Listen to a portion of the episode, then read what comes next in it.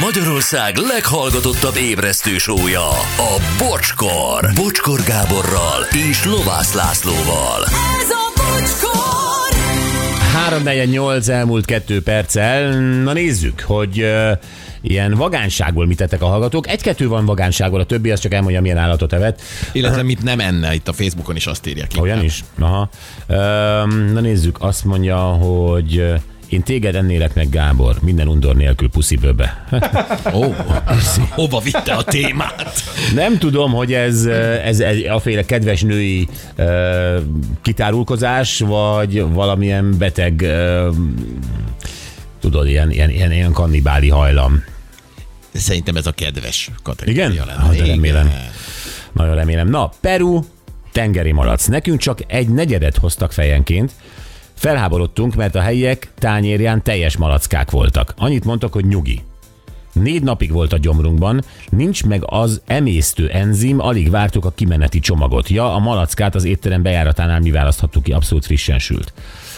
Tehát, hogy az emberi emésztő rendszerben nincs olyan enzim, amely a tengeri malac húst és a perúiak meg hozzászoktak, vagy Én ezt Nem minden, van, van, vannak -e, de országok, tehetségek, ahol például az alkoholt nem tudják úgy bontani, vagy más ételeket. másképp, igen, ázsiai ö, Igen, országok lakosai másképp. Nincs tengeri malac enzimem. Hm.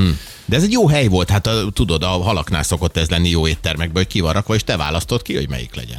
Tengeri malacra azért nem olyan jó rámutatni, hogy Nem, ez szörnyű. azt a foltosat kérem. szörnyű. Hát mert megint azt mondod, hogy valószínűleg én sem csinálnám. Tehát én nem ennék, Igen. de az, hogy egy, egy kultúrában egy, olyan állatot esznek, szerintem ez teljesen oké. Okay. Persze, a mi szemüvegünkön keresztül szörnyű. Nekem nincs olyan szemüvegem, Gyuri, mint neked. Szia, bocsi, a barátom hangyákat evett 8 évesen, mert már akkor katona akart lenni, és ő azzal érvelt, hogy a seregben is meg kell enni mindent. Úgy kellett elrángatni a hangyabolytól, mert kereste a királynőt. Ezek olyan kicsik, kéne egy nagyobb. Megeszem a királynőtöket. De hangyát evett 8 évesen, de jó fej. Sziasztok, szerintem az Adidas finom, finomabb, mint a Puma. Oké. Okay. Sziasztok, nálam egyszer volt házi buli vízparti nyaralóban, ott ittam bátorra magam, és fogtam egy nagy kecskebékát, annak a combját megnyúztam, befűszereztem és megettem. A csirke hús, húshoz hasonló íze volt, üdv Gaben. Uh-huh. De gondolom, hogy meg is sütötted, ugye? Reméljük. Mert persze békacombot azt hát lehet bizonyos ételmekben kapni, én is megkóstoltam, teljesen oké, nem azt mondom, hogy mániám lett, de tényleg olyan, mint a csirké. Csirke, igen. Jó, sziasztok, én egyszer egy disznóvágáson az egyik haveromnál megettem a malac szemét, mert azt mondták, hogy nem merem. Nem volt benne semmi extra, bármikor bevállalnám Ergó bácsi. Ez a szem dolog, ez, ez a legrosszabb talán, abban is, amit Peti mesélt. Sziasztok, gyerekkorom óta eszem a csirke agyat. Mikor húslevest főzök, alig várom, hogy kiszedhessem a csirke fejéből az agyat. Még a te agyadat is kikanalaznám, ha éhes lennék, bocsi, Klári. De gyerekek, nem igaz, hogy ez normális. Na ez már nem. Köszönöm, hogy végre te is átálltál az e- normális emberek oldalára. Ez szörnyen hangzik, ez iszonyat. Hát most az én agyamnál akadtam fenn. De azt hallottad ezt a igen, mondatrészt? Hallottam, én már az elején leakadtam ott valahol. a- De az én agyamat is kikanalazná a Klári? Halló, te ez azon ki? izé, te meg a csirke agynál ragadtál Én le? ott, ott már leugrottam a vonatról pánikban. Igen, Enge, persze. engem ott hagytál? Klári van egy vonaton. Hannibal Klári. Igen. Azt a mindenit. Uh, sziasztok, cserebogarat ettem, 10 szál cigiért cserébe, üzeni Trenya. Hát nem tudom, a bogár azt én is ilyen, ilyen, tudod, ilyen magfélék, csemegefélék kategória, tehát még az ember az agyába azt úgy beállítja, hogy ez végül is ilyen ropogtatni való, akkor az még talán...